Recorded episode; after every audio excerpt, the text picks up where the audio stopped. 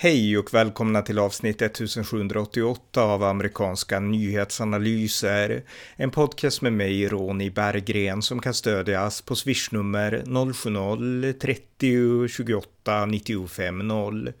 Här följer ett samtal tillsammans med min kollega John Gustafsson om vad Sverige kan lära av händelserna i Mexiko i vår egen kamp mot den snabbt växande grova brottsligheten här i Sverige. Varmt välkomna! John Gustafsson, tjena! Tjena! Eh, vi ska prata om Mexiko idag och utgångspunkten för samtalet är att du just återvänt till Sverige från Mexiko.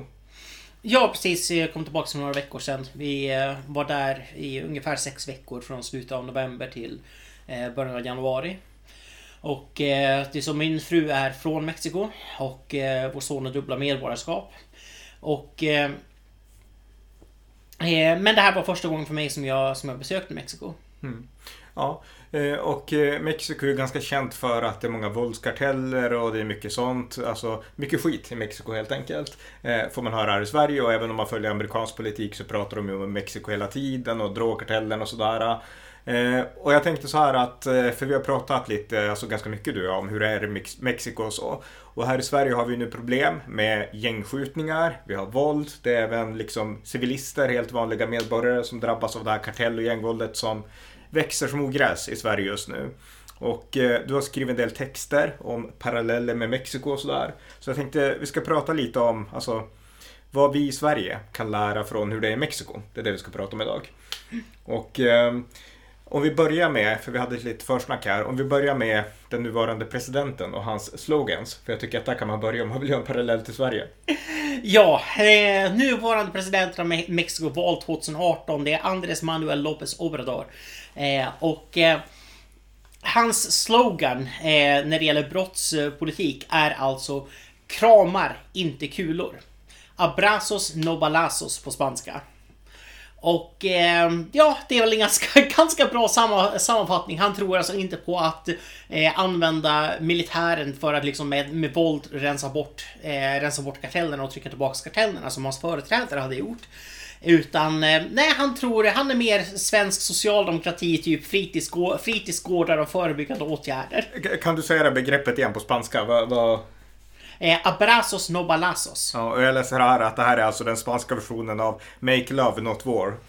ja, alltså ja. Urspr ursprunglig, ursprungligen men nu för tiden så associeras det bara med eh, AMLO. Men det är, det är en, det är en antikrigsslogan från 60-talet ursprungligen. Men, det är, men idag så är det bara, det är bara AMLO som han, AMLO, alltså Mexikos president, det är bara AMLO som, anv, som använder den nu för tiden. Okej, okay, okej. Okay, ja, ja. ja men, men det här är intressant för jag menar, det är ju så här man har pratat i Sverige om det mesta och eh, att man vill ta, liksom, ta itu med brottslighet genom att bygga fritidsgårdar och liknande. Ja, förebygg, förebyggande åtgärder mm. och komma åt orsakerna till brott. Och eh, nu är det det att det är, jag menar, det är dumt i Sverige, men det är ännu dummare i ett land där brottsligheten redan dominerar på det sätt som den gör i, på det sätt som den gör i Mexiko. För att, eh, jag menar, vi har ju problem i Sverige som, eh, som i Botkyrka där man hade problem med att, eh, att olika, eh, olika gäng eh, rekryterade från fritidsgårdar. Men då kan du tänka dig hur det skulle bli om man byggde fritidsgårdar i Mexiko. Liksom hur snabbt skulle Sinaloa-kartellen vara där, vara där och snappa upp mm. folk? Men, men alltså det jag tycker är intressant är ju att hur kan man vinna? Hur kan man bli president i ett land som Mexiko med så många problem på en sån här slogan som är liksom definitionen av naivitet om vi ska använda våra eget svenska begrepp? Ja, eh, vi ska ju se att han hade ju god hjälp av att eh, under de 6-9 månader som, som föregick valet så mördades över 100 politiska kandidater. Av kartellerna eller? Ja. Okej. Okay. Mm. Och eh, man kan väl säga så här att Mexiko har fria val på det viset att eh, vem som helst kan kandidera och rösterna räknas korrekt. Men Eh, om du kampanjar mot kartellerna, mot den organiserade brottsligheten, så finns det en ganska stor risk att du inte överlever till valdagen. Och eh, det gör att Mexiko blir en sorts flawed democracy, där eh, vissa ämnen får man inte ta upp. Mm. Utan tar man upp, och det här var ju... Jag menar, jag hade tänkt skriva om det här ämnet redan när jag var i Mexiko och eh, det blev jag strängt förbjuden av min fru för hon ville inte sätta sin familj i fara. Mm. Och eh, hon är fortfarande inte jätteglad över att jag gör det här, men vi chansar på att det inte finns några Sinaloa-medlemmar som lyssnar på den här podden. Eh, så... Eh, men, eh, eh, men i alla fall, när man, när man det, är, den- det är den politiska verkligheten. Det är, det, det det är eh, ännu mer än kriminaliteten varit i Sverige. Det har varit svårt att prata om kriminaliteten här. Men det är ännu svårare i, Me- i Mexiko att prata, om, att prata om det. För det är, det, du utsätter dig för personlig fara bara genom att ta upp ämnet. Okej, ja, ja. Alltså det här är otroligt intressant för jag tycker parallellen och det vi kan lära av det här är så många så vi ska, vi ska gräva ner oss i det här lite grann. Men jag minns ju, och vi pratade om det också, att det fanns en president tidigare som hette Philip Calderon. Han var president när George W. Bush var president i USA. Och Bush gjorde sig känd för att eh, alla de här problemen vi har hört nu, alltså under Donald Trump och Biden och med liksom osäker gräns mellan USA och Mexiko, drogkarteller som kommer in. Det började ju under Bush ganska mycket. Och Bush, han gjorde något som heter The Meridia Initiative tror jag. Och då ville han samarbeta med Calderon för att stävja upp liksom kartellerna i norra Mexiko framförallt. Och det var ett liksom aktivt samarbete där under några år mellan USA och Mexiko. Om vi börjar där, om du berättar om det och liksom hur det kom till stånd och vad som hände. Ja, alltså så här är det. Mexiko, precis som Sverige, har ett parti som har dominerat mexikansk politik. eh, Jag menar, under större delen av landet varit en demokrati. Eh, Och det är PRI. Och eh, det är ett, det är ett vänsterparti, det borde inte förvå- förvåna någon. Eh, Men så finns det också ett eh, oppositionsparti som heter, eh, som heter PAN. Eh, och det är lite svårt, det är lite svårt att översätta på engelska kallar man för National Action Party. Ehm, men, det är, men det är i alla fall det är ett konservativt, det är ett konservativt parti som är eh, betydligt mindre korrupt än, än, vänster, än vänsterstyret. Och eh, när PAN fick, eh, eh vann presidentvalet år 2000 så började man ta åtgärder mot kartellerna och sen 2006 när man eh, vann valet igen, det är då med underledning av Felipe Calderón. Eh, så, eh, så startade man drogkriget. Och i västvärlden så används ju krig mot droger ungefär som en metafor. Men i Mexiko så betyder det verkligen vi sätter in militären, nu ska de dö de här jävlarna. Eh, så det man gjorde var, var att man satte in Mexikos militär som är den institution i landet som är minst korrupt. och skulle jag säga inte korrupt. För att, för att vara lite mer exakt. För att polisen är genomkorrumperad. Och det gör att eh, även om man griper en kartellmedlem så men han kommer promenera ut. Liksom, han kommer antingen inte bli fälld eller så kommer han kunna rymma från fängelset hur enkelt som helst. Eh, och det förutsätter att polisen gör någonting överhuvudtaget. För de flesta i polisen eh, är köpta, ärligt talat, av, av kartellmedlemmarna. Så polisstationerna läcker som ett såll. Eh, och det här insåg också Calderon. Så han säger det här att det enda sättet är att vi måste ta vi måste använda som militären för, de, för militären är lojal mot Mexiko. Så sätt in, sätt in militären och skippa rättsstaten. För att de sa det här är ett krig. Det här är inte bara vanliga kriminella utan de här ockuperar delar av vårt territorium. Eh, och här gäller inte rättsstatens regler, här, här gäller krigets regler.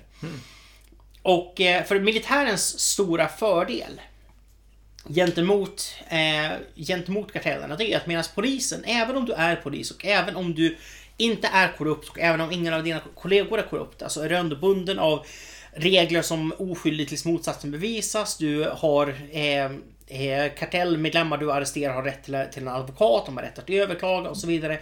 Militären bryr sig inte ett skit om något av det där. Då blir det fiender och liksom, då är, då är det liksom Eh, fiender. Du, du, är, du är en fiende och du kan, du, du, kan, du kan kapitulera eller dö. Välj snabbt. Och, eh, och vilka som är kartellmedlemmar, nej man måste inte bevisa direkt att eh, liksom man måste inte ha kartellernas medlemsregister för att bevisa det utan vi vet vilka tatueringar de, de har, vi vet liksom vilka gäng, gängsymboler de har. Eh, och eh, om du har en sån, sån tatuering eller en sån symbol så ja, var, var, var beredd på att dö helt enkelt. Mm dö. Mm. Precis. Och då kan vi säga, jag, menar, jag minns den här tiden, jag följde ju mexikansk alltså drogpolitiken ganska noga då, där kring i slutet av Bush-åren när det var vart aktuellt för USA. Och eh, alltså CNN till och med, de var inte lika, liksom, de var mer neutrala då, men de beskrev Mexiko som nära en failed state. Alltså man jämförde Mexiko med Irak i princip. Ja. Så det var i princip ett inbördeskrigstillstånd. Alla liksom insåg det, från den amerikanska sidan och även liksom Calderons regering insåg det. Ja, och det, Calderon, det Calderon gjorde, det var ju också något som ingen mexikansk president tidigare gjort. Det var att han bad om hjälp från, från USA. Att, eh, för att på grund av att USAs södra gräns är så porös så gör det att kartellmedlemmar kan nej men helt enkelt rymma över gränsen in till USA dit Mexikos militär såklart inte kan jaga dem. Och, eh, och sedan kan man helt enkelt omgruppera i USA och sedan gå ner tillbaka till Mexiko. Mm. Och, eh, och det är ju det som Merida eh, handlade om. Och det var ett, ett, ett sam, man, man började samarbeta med USA, med USA att, att om vi jagar dem till gränsen så kan, kan ni så att säga haffa dem så fort de går över Rio Grande. Mm. Så, fort de är, så fort de är över i USA. Mm. Och eh, det var ett väldigt effektivt sam samarbete faktiskt. Och eh, det är... Eh, och, det, och det skulle vi säga att menar, kartellerna var på fallrepen. Ja, men det är det som är frågan. Hur gick det då när, man, när Calderon var så här hård? Alltså vann eh, krig, säger vi, liksom vilken sida vann? Eh, vi kan väl säga så här. Under den period som drogkriget har, har pågått så har kartellerna förlorat 250 000 eh, och eh, Mexikos militär har förlorat 400. Så ni kan väl bedöma själva vem okay. som vann? Ja, men då, min poäng är då intressant. För då, då är pengarna så att, för när man såg de här bilderna innan det här, då var det så att ingen har chans, kartellerna de kommer döda allihop. Men när man satte in militären, då var det tvärtom, kartellerna hade ingen chans alls. Nej men kartellerna är, kartellerna är tuffa för polisen att rå på för de har ju liksom automatvapen. Mm. Men det är en annan sak att möta liksom en väldisciplinerad elitstyrka. Liksom mm. Mexikos militär är stark faktiskt. Och framförallt så är det det att Mexikos militär hade velat ta itu med kartellerna hur länge som helst. För de såg det som att de här ockuperar vårt land. Så liksom bara släpp, släpp, eh, liksom bara släpp, släpp kopplet så, så att säga. Släpp, släpp lös militären så fixar vi resten. Mm. Och eh, Eh, så, så, så, så när man, det, det, är inget, det är ingen tvekan om att det här fungerade. Men Eh, det, jag menar, det fungerade, men det fanns en kostnad dels i civila liv, människor som bara råkade hamna, hamna emellan eller som jag menar, helt enkelt misstogs för, kartell, för kartellmedlemmar såklart. Det är klart att sånt hände. Eh, det fanns, eh, men den, den, största kostnaden, det som gjorde till att eh, eh PAN förlorade makten 2012. Det var att eh, Alltså det, det, det, är lite svårt att förklara, men grejen är att i Mexiko, normalt sett, om du bara är vanlig arbetarklass, som är som min, min frus familj, familj är, då störs du inte av kartellerna särskilt mycket. För att eh, kartellerna är... Jag menar, deras business så att säga, det är att sälja droger till USA. Och att kidnappa rika personer och rika barn och så vidare för att liksom utkräva lösensummor. Det är det som är Turister störs inte nämnvärt heller oftast. Oftast inte, men det, det, beror, det beror mer på. Men liksom grejen är att vanliga, de som är vanlig arbetarklass, de har ändå inga tillgångar som du kan, som du kan ta. Och de, de har dessutom inga... Eh, och det är, liksom, det är, inte, det är knappt, lönt, knappt lönt att rikta sig till, till dem. Så det är... Eh, så för vanliga, så för vanliga mexikaner, det är klart att alla vet att kartellerna finns. Och alla vet vilka man ska akta sig för och alla vet att liksom om du tror att du har sett någonting som nej, det gjorde du absolut inte. Och det är något man även delar in i sina barn. Också att det, ni ska liksom om du ser liksom en droguppgörelse eller vad, vad som helst, bara nej, det såg du verkligen inte, glöm det. Gå vidare. Mm. Men så länge du inte stör dem så stör, stör de inte dig kan man säga. Eh, för så, så, är, så är relationen mellan kartellen och, och vanliga medborgare i Mexiko. Mm. Men i takt med att det här drogkriget fick kartellerna till att bli utrotningshotade så blev de också mycket mer desperata. Och mycket mer måna att ge sig på jag menar, vanliga, vanliga medborgare. Dels för resurser och dels i eh, dels bara ha som jag menar, mänskliga följder eller bara som vad, vad som helst. Liksom. Det blev, eh, och bara det att det blev eldstrider och det blev liksom militärt undantagstillstånd i, i stadscentrum, inte minst i norra, i norra Mexiko. Eh, det blev... Eh, och jag menar om man ser på liksom antalet som, som dör av, som, som dog av eh, i liksom kartellrelaterat våld, så jag menar det flerdubblades under Calderons tid som president i mm. takt med att kartellerna Eh, liksom om kartellerna hade haft en tyst överenskommelse med Mexiko, ungefär vi gör vår grej, ni, ni gör er grej. Så bröt Calderon den överenskommelsen och bestämde sig för att krossa dem. Och då var det så att då hamnade vanliga mexikaner också i skottgluggen för kartellerna på ett annat sätt? Ja, ja precis. Och det här gjorde att eh, det här gjorde att, eh, att Calderon, och, eller Calderons parti tappade, tappade makten. Mm. Till vänster då? ja, eh, ursprungligen då till, till eh, president Neto och sedermera nu eh, till 2018 så, var, så valdes eh, AMLO, eh, mm. som vi nämnde tidigare, Lopez Obrador. Eh, och eh, eh, Peña Neto, den förra presidenten, han var väl... Eh, man kan säga att han var korrupt. Precis mm. som de flesta andra presidenter. Men han vågade inte avbryta drogkriget. För att... Eh, jag menar, man skalade ner det lite, man var inte lika intensiv som Calderón hade varit. Men en sak som alla mexikanska regeringar måste ha i åtanke, som ingen regering i Sverige måste tänka på. Det är att eh, det finns ett verkligt hot av... Alltså det finns en verklig hotbild av en militärkupp. För det är ganska vanligt i Latinamerika. Att eh, så hade eh, så hade Neto till exempel bara sagt nej nu drar vi tillbaks militären helt och hållet liksom ni kan då hade militären bara kunnat säga liksom nej screw this liksom du, du, det liksom, du, vi kan mm. lika gärna vända, vända vapen mot presidentplatset. Men en kort passus där då, alltså militärens makt, är den, står inte den under regeringen eller hur funkar det liksom rent? Den står såklart Formellt och praktiskt? For, formellt står den såklart under regeringen precis som alla andra länder men eh, men i och med att militären vid det laget hade ju som de såg det rönte väldigt stora, stora framgångar med förhållandevis små förluster. Så, eh, jag menar, och med tanke på att militären ändå hade många sympatisörer eh, fortfarande, fortfarande i landet. Så eh, man kan väl säga så här att eh, nej, som latinamerikansk president så måste du ha respekt för generalerna. Mm. Och det är liksom en mer självgående institution än kanske liksom militären i Sverige och sådär. Jo, och framförallt så har den mycket, mycket, mycket längre historia. Mm. Och, eh, eh, och i militärens fall så är det som att ja, men de, vill, de vill göra klart jobbet. Mm. Så... så att de är patrioter på sitt sätt, alltså landet före allt egentligen. Ja, men, mm. gre men grejen är det, och det är det som vi, vi inte kan fatta i, Sver i Sverige, men... men det är klart att de är patrioter. Det är klart att de som gör militärku militärkupper så är generellt sett patrioter. I synnerhet när de gör det mot socialister. Liksom, det är, ja, det är att frångå dem demokratin, men det kommer ur en patriotisk känsla i grund och botten, såklart det gör. Mm. Men okej, så att eh, det gjorde att Nieto då, han fick, eh, han drev på drogkriget för det gick inte att göra något annat i rädslan för militären. Samtidigt... Han gjorde det i alla fall i viss mån. Mm, I mm, viss mån. Mm. Samtidigt som han softade ner lite grann. Och då är frågan alltså, för du sa ju att de var på, nära på liksom, alltså man höll på att sätta in dödsstöten på dem under Calderon under de sista åren där. Mm. Men man hann inte, eller vad hände liksom? Om du skulle, Nej, för jag menar, idag det... kan vi läsa om att drogkartellerna, de finns överallt fortfarande. Ja, ja, det kan jag mm, själv bevittna om. Det, mm. det, de finns. De mm. finns kvar.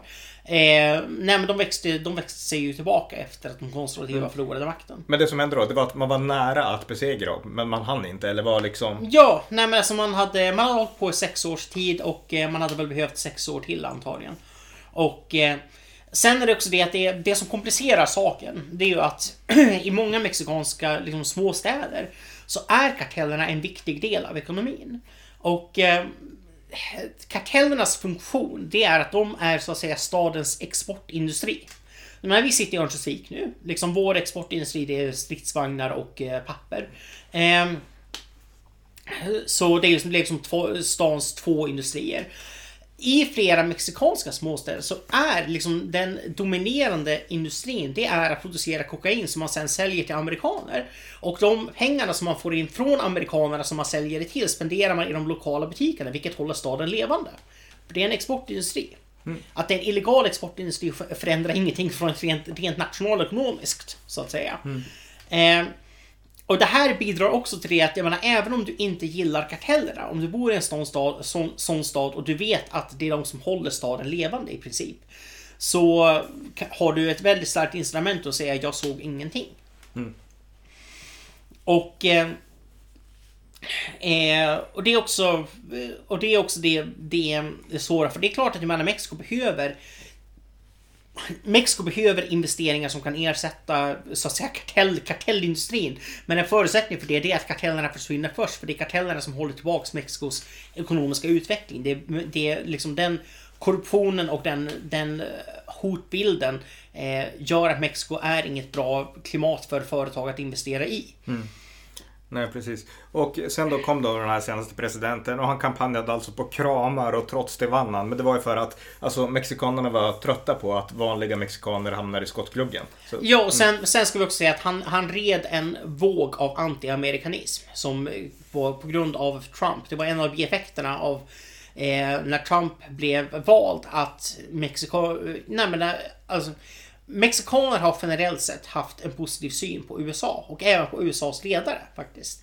Eh, man har inte formellt sett varit med i NATO men jag menar Mexiko har varit en allierad till USA. Och det här känner väldigt många mexikaner att det sätt som Trump pratade om Mexiko och mexikan, och mexikaner på. Liksom så där säger man inte om oss. Liksom det där är det fick, det fick verkligen en, en oerhörd liksom negativ, negativ bieffekt på det att det ändrade det politiska klimatet. För att när man ser på opinionsmätningar så ser man att innan Trump var på den politiska scenen så var AMLO hade verkligen inte en chans. Han hade typ 10% i opinionsmätningen efter det och sen så eh, tog han ledningen när Trump blev, blev vald. Eh, och sen så ett eh, drygt nästan två år senare, slutet av 2018, så red han det hela vägen till en jordskredsseger. Jag, jag minns nästan det här att det var så liksom man kampanjade mot Trump i liksom Mexiko mångt och mycket. Ja. Ja. Jag menar, då gjorde, man kampanjade ju inte mot Bush, absolut inte liksom. Utan så att det var ju Trump. Så att jag menar, då kan man tänka att Trump, för hans retorik gick ju hem i USA om man vill skydda sig mot Mexiko. Men då kan man tänka att han brydde sig om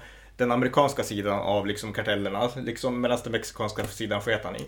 Ja, och, gre- och, gre- Vilket, och, gre- vilket Bush inte gjorde. Han Ja, och grejen att här var, var till... Var, var fruktansvärt framför allt för PAN som är liksom det USA-vänliga partiet i Mexiko. De blev ju krossade av det här, av Trumps, eh, av Trumps retorik helt enkelt. För att det var inte det att Trump hade liksom en hård politik mot kartellerna. Det kan man absolut sälja, sälja in i Mexiko också. Men det var just ordvalen som man, som man hade. Det gjorde, det var liksom, det var gratis reklam för, för, för Mexikos vänsterextremister. Och liksom an- anti-amerikanska sida. Ja, och det visar att man måste tänka på retoriken internationellt. Alltså man kan bara Ja, och det- ut, ja. det- och det- Bränn hundra koraner som vi har hört här i Sverige. Alltså vi har hört den här retoriken. Men, men, ja. så, men så också, Ja. så också grejen att det är därför som jag menar, som, jag menar jag har, jag har inga problem med liksom, när det gäller små länder, då har jag inga problem med att bara stödja personer baserat på sakpolitik. Jag bryr mig inte om om deras retorik är klumpig. Just när det gäller världens främsta supermakt, då måste man, ska du leda den, ja då måste du väga varje ord på guldvåg. Mm, och även i förhållande till en internationell arena på ett sätt man kanske inte behöver göra i ett liksom, kommunval. Precis, precis. Ja, men det här var jätteintressant. Men okej, men då förstår jag. Så att då har vänstern alltså fått makten. Och eh, om högern hade behållit makten så hade kanske kartellerna varit krossade. Men det vart inte så. Ja, och, hade, och man kan ju också tillägga att hade man krossat kartellerna så hade man ju också eh, rått på mycket av problemen med eh, gränsproblemen med USA. Dels för att det är många de som, de som invandrar illegalt till, till USA som gör det för att de flyr från kartellerna. Eh, dels för att andra gör det som tillhör kartellerna och arbetar åt dem. Eh, och slutligen så, jag menar, skulle, skulle Mexiko bli så att säga kartellfritt imorgon skulle landet få en tillväxt som skulle vara, jag menar, av kinesisk stil. Så jag menar, det skulle göra att framtidsutsikterna i landet blev mycket bättre och många fler mexikaner skulle, skulle välja att stanna kvar i landet. Så på lång sikt, om man ska lösa gränsproblemet mellan, mellan, mellan USA och Mexiko, om man ska lösa eh, Ska man lösa det så måste man rå på kartellerna. Mm, då är det i Mexiko problemen måste lösas. Precis, och det är så eh, amerikanska presidenter måste, måste agera. Just nu måste lösa det här problemet där det uppstod. Och den som gjorde det var Bush. Det Ja. måste ändå sägas. Ingen Ja. president, Obama gjorde inte det. Utan Nej. det var ett helt annat fokus. Och eh, ja, Trump gjorde inte det heller. Utan Nej. den enda som försökte inse att det här är ett helhetsproblem, det var George W. Bush utan tvekan. Ja, Så att det minns jag mycket väl. Ja. Men eh, ja, men om vi går vidare, för det här är ju otroligt intressant. Jag tror de flesta som lyssnar har inte tänkt på det här.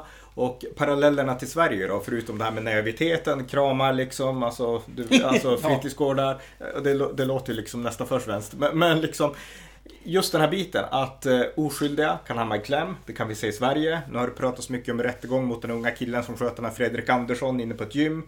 Eh, som vart mördad.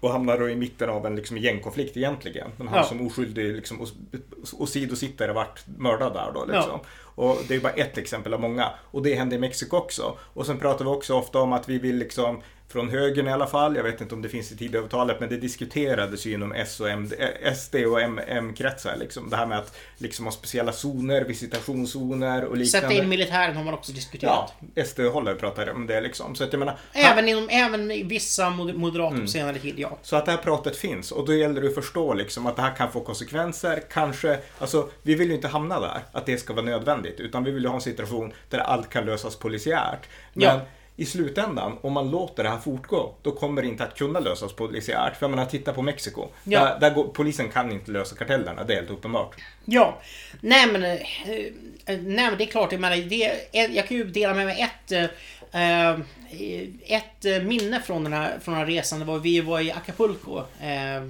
knappt en vecka där. Och eh, när vi åkte därifrån, vi var så där så vi, vi åkte väl därifrån kanske 3-4 december, alltså det var i början av så att säga jul, jultiden.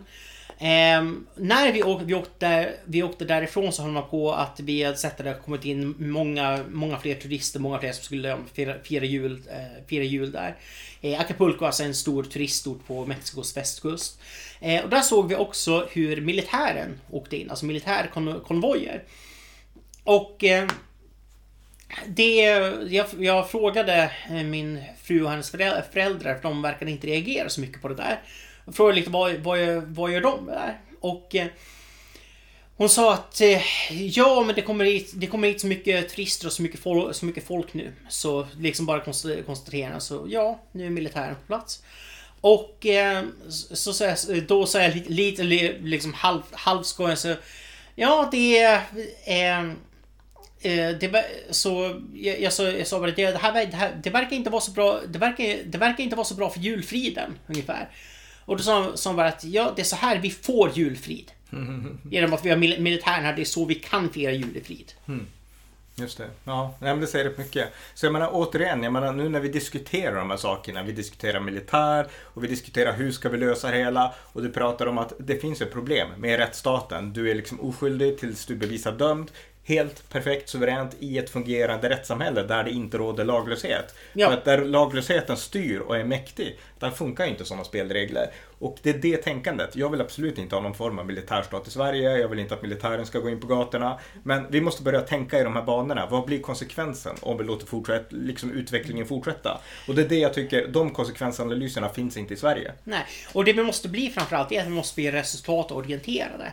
Utan resultatet av den politik vi för, det måste vara att vi ut, utrotar den organiserade brottsligheten. Sedan får vi helt enkelt gå bakåt därifrån och se vad behöver vi göra för att uppnå det resultatet. Men det är inte förhandlingsbart. Mm. Jag vill helst inte heller se militär på, på gatorna. Men i valet mellan militär på gatorna och ett Sverige med gängkriminella så väljer jag militär på gatorna. Mm. Och det gör jag hundra gånger av hundra. Ja, men det kan man ju applicera på allt. Precis. Jag menar, jag vill inte ha atomvapen i Sverige, men jag vill gärna att Sverige ska hamna under ett atomvapensköld. Liksom. Så jag menar, hellre det än att bara liksom, vi ska stå utanför. Alltså ett exempel, hellre militär på gatorna, en total laglöshet där karteller och gäng styr. Alltså det är så man måste börja tänka.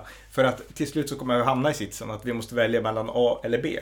Och det där jag tror att svenskar idag, de som styr idag, den generation som styr idag, de har inte tänkt i de banorna tillräckligt länge. Nej, och jag tror framför allt också att det finns en, eh, en tveksamhet för att eh, man vet, eller jag tror att man börjar förstå lite hur jobbigt det här kommer bli. För att, att utrota gängkriminaliteten i Sverige jag kan berätta hur det, hur det kommer att se ut. Det kommer se, se ut så att med gryningsräder där polisen släpper ut män, människor ur deras lägenheter inför deras liksom partners och eh, skrikande gråtande, gråtande ungar. Det ser ut så. Det kommer se ut, se ut så att polisen hamnar i eldstrider, ibland till och med på öppen gata.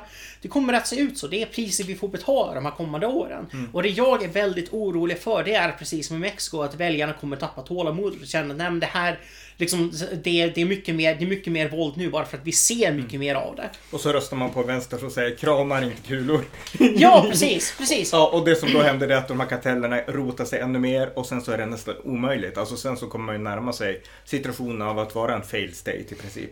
Ja, precis. Och Eh, och det är det som, jag menar, min största oro nu, det är inte att regeringen inte kan genomföra en effektiv kriminalpolitik. Det är att väljarna tappar tålamodet innan den får fullt utslag, innan tappar den får full tålamodet effekt. och också tappar förståelsen. För jag menar, vi i Sverige, vi är ju ännu mer. Jag menar, i Mexiko så antar jag, du kan det bättre än jag, men jag antar att man är mer macho i Mexiko än i Sverige. Ja. Jag antar att man är absolut inte lika bekymrad över att polisen är brutal i Mexiko. Nej, det är väl ungefär det som man räknar med att den ska vara. Ja, exakt. Så jag menar, i Mexiko bryr man sig inte om polisen skjuter ihjäl någon som är en kartellmedlem. Men alltså, Nej. skulle det vara en bild på en sån i Sverige, då skulle halva, alltså sosse-Sverige skulle reagera politiskt och halva Sveriges befolkning som bara egentligen tror att nej men så där ska det inte vara för det här är fel liksom. Ja. De skulle instinktivt rösta politiskt så och inte kunna tänka steget längre. Precis. Kartellerna skulle komma undan. Och Det här är för övrigt också ett problem när det gäller alla som, alla som pratar om massutvisningar.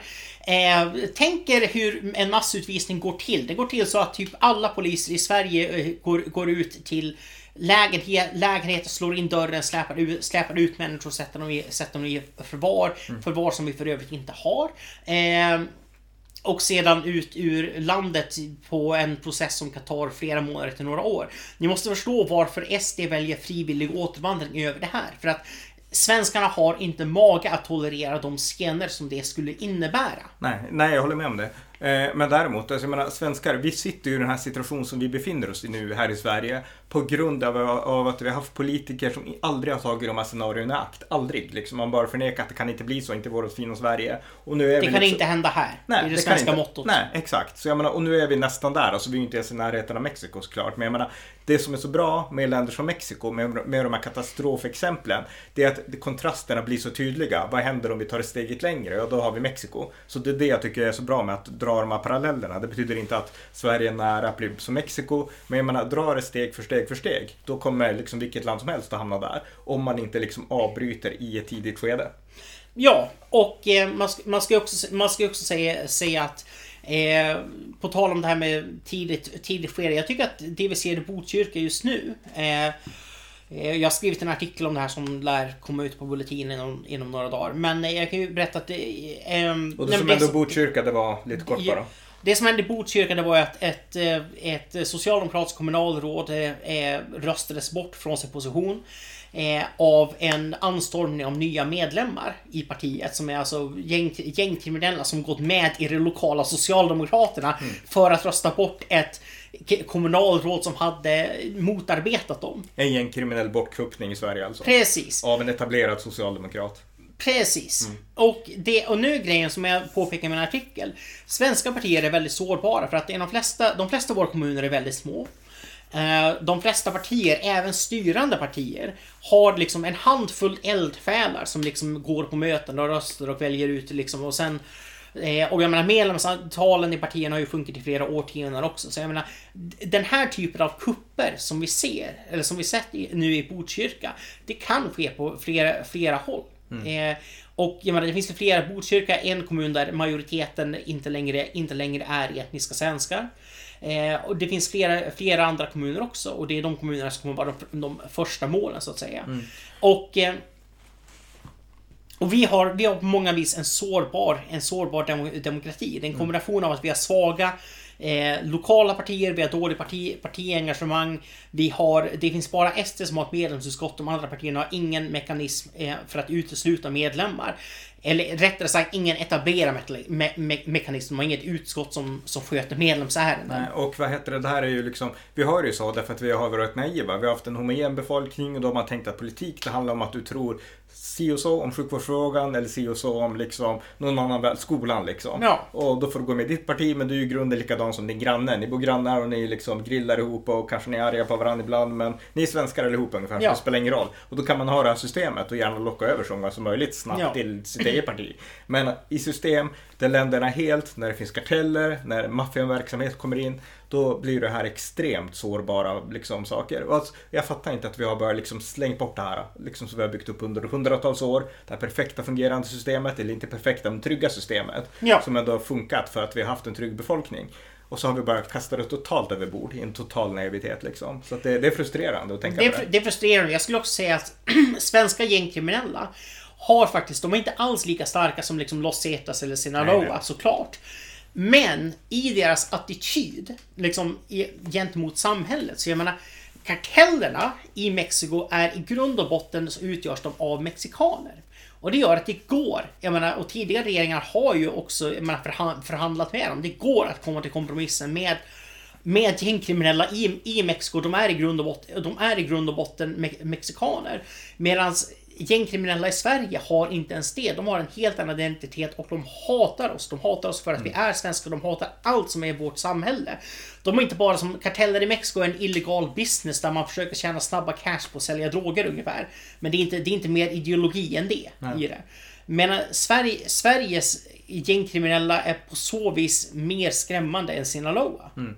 Ja, ja, här har vi helt utländska intressen som kommer in på ett annat sätt. Och eh, framförallt så har vi myndigheter och vi har politiker som är svaga. De vågar inte tänka på de här faktorerna för det låter liksom, vad ska man då kunna tro på om mänskligheten ska leda hit liksom? Alltså vi ja. har ett väldigt sekulärt tänkande i Sverige. Ja. Som gör att folk, de måste haka upp sig på ytliga saker. De har ingen grund, ingen förankring i liksom övertygelserna som gör att man kan fatta rätt beslut i svåra tider. Så att jag menar, Sverige har ju liksom, vi har inget för att kunna hantera sånt här. Vi har inte karaktären hos politikerna, styrkan eller målmedvetenheten. Och en sak som jag tror att vi kommer bli varse de kommande fyra åren. Mm. Det är hur mycket våra myndigheter har infiltrerats. Eh, och framförallt då Migrationsverket. Och dels av aktivister, dels av kriminella eller som personer som sympatiserar med de, med de kriminella. Eh, jag tror att... Eh, jag menar, jag stöder, jag stöder den, nya, den nya regeringen men jag ser, jag ser att... Eh, jag tror att det kommer bli svårt att genomföra stora delar av, av politiken just på grund av obstruktionism mm. från, från myndighetshåll. Och enda sättet att hantera det här på ett vettigt sätt det är ju liksom precis som NATO-frågan. Det är att alla partier oavsett om man är höger eller vänster de måste bli ense om att vi har det här problemet och inse att vi måste nu till varje pris gemensamt bekämpa gängkriminaliteten, bekämpa klansamhället som växer fram, bekämpa de utländska intressena och vi måste göra det tillsammans så att det inte blir partipolitik så att det är bara högern som gör det här och sen när saker går fel eller när saker går för långt eller när det bara ser ut som att det går fel eller går för långt att vänstern då börjar göra partipolitik av det och liksom trissar upp ena halvan av Sverige mot den som försöker fixa problemet. Alltså det, då, om vi fastnar i det träsket då kommer ju det här inte att gå. Utan det krävs ju liksom partiöverskridande enighet om att det här är allvarligt och vi måste för Sverige Sveriges skull liksom ta itu med det här. Jo, eh, jag är inte så jätteoptimistisk när det gäller att få en sån, att få en sån enighet. Men visst håller du med om det? Att det är det som behövs? För det är det som saknas i Mexiko. Du har vänster som spelar på liksom Jo, jo nej, men jag håller med. Det skulle vara jättebra om vi, kom, eh, om vi, fick, om vi, fick, en sån, om vi fick en sån enighet. Och för annars är det det att det kommer ta mycket, mycket längre tid också. För att kan man i alla fall vara överens om att om du har gängkriminella kopplingar så ska du inte jobba på en svensk myndighet. Mm. Och det här gäller även om det bara är att du har familjemedlemmar som är, som är ditt gäng. Liksom det är svartlistning direkt för vi måste ha integritet på myndigheterna. Vi kan inte riskera infiltration. Nej.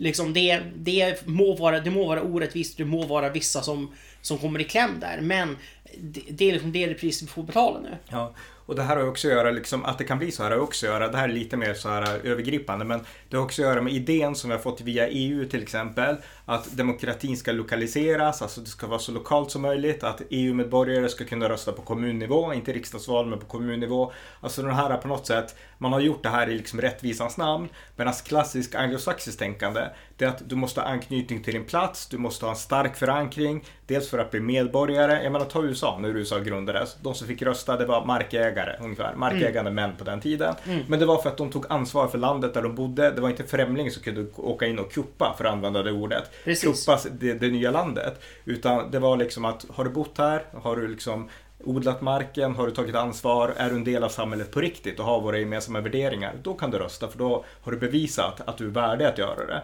Eh, och vi ska också säga att land var otroligt billigt i USA på den tiden så i princip mm. alla kunde äga land. Ja, exakt. Och sen vart det ju annorlunda, det här är en helt annan diskussion. I Latinamerika där ingen ägde land så att det har varit svårt. Men skitsamma, det är en helt annan diskussion. Men, men alltså, precis, men de principerna, just det här att du måste kunna ta ansvar för att det här kan man applicera på allt, inte bara liksom att få rösta utan även att ska du gå med i ett parti och liksom få, få rätt att rösta på sådana här styrelsemöten då måste du ha visat att du har varit medlem länge kanske eller att du på något sätt, alltså partierna själva, det är väl de som fattar de här besluten. Ja. De måste sätta upp regler som förankrar medlemmarna i partiet, i partiets värderingar innan de här bara kan komma in och rösta. För de här, det här gänget i Botkyrka, jag menar förmodligen så hade inte de varit med i 20 år. Nej. De hade förmodligen inte varit med på X De hade, de hade varit med de senaste månaderna. Exakt. Så då finns det ju ett sätt att lösa det här och det är att partimedlemmar som med i ett parti, de får röstmakt utifrån hur länge de har varit med, hur engagerade de har varit, vilka värderingar de har förespråkat. Det är så man kan göra och det är upp till partierna att liksom säkra sig själva genom att införa sådana regler. Och det är såklart, tyvärr, eh, mycket makt till de som är nördiga och engagerade och ibland kan det bli för mycket. Men jag menar, man måste ändå tänka på hur man ska liksom säkra upp mot det här nya problemet. Ja, precis. Mm. Ja. Ja, precis. Ja, men det här var jätteintressant och bra paralleller till Mexiko. Har vi något vi ska avsluta med den här podden? Eh, nej, men jag, jag tror att... Ehm, eh, nej, men jag vill som sagt eh, återigen tips om att jag skrev, eh, eh, skrev eh, min... Eh, min senaste eh, artikel som jag skrev för Bulletin handlade just om att brottsligheten kommer bli värre innan det blir bättre. Bara för att när gängen konfronteras så kommer det bli lite samma grej som i Mexiko. Att man blir desperata, man börjar... Eh, nej, det blir en eskalering och det blir en eskalering som rättsstaten kommer vinna såklart. Men det kommer ändå, man ska inte förvänta sig omedelbara resultat här utan det kan bli så att vi får det kan bli så att vi får, vi, vi får se ökat våld nu några, några år vi får, se, vi får se det som en, som en investering helt enkelt i att få bort gängen eh, en gång för alla. Mm. Och vi måste ta den här fighten nu annars kommer det bli ännu värre för nästa generation kan man tänka. Absolut. Mm. Okej, tack John. Tack. Tack för att ni har lyssnat på podden. Ni som vill kan stödja amerikanska nyhetsanalyser på swishnummer 070-30 28 95 0 eller via hemsidan på Paypal, Patreon eller bankkonto. Skänk också gärna en gåva till valfri Ukraina-hjälp. Tack för att ni har lyssnat.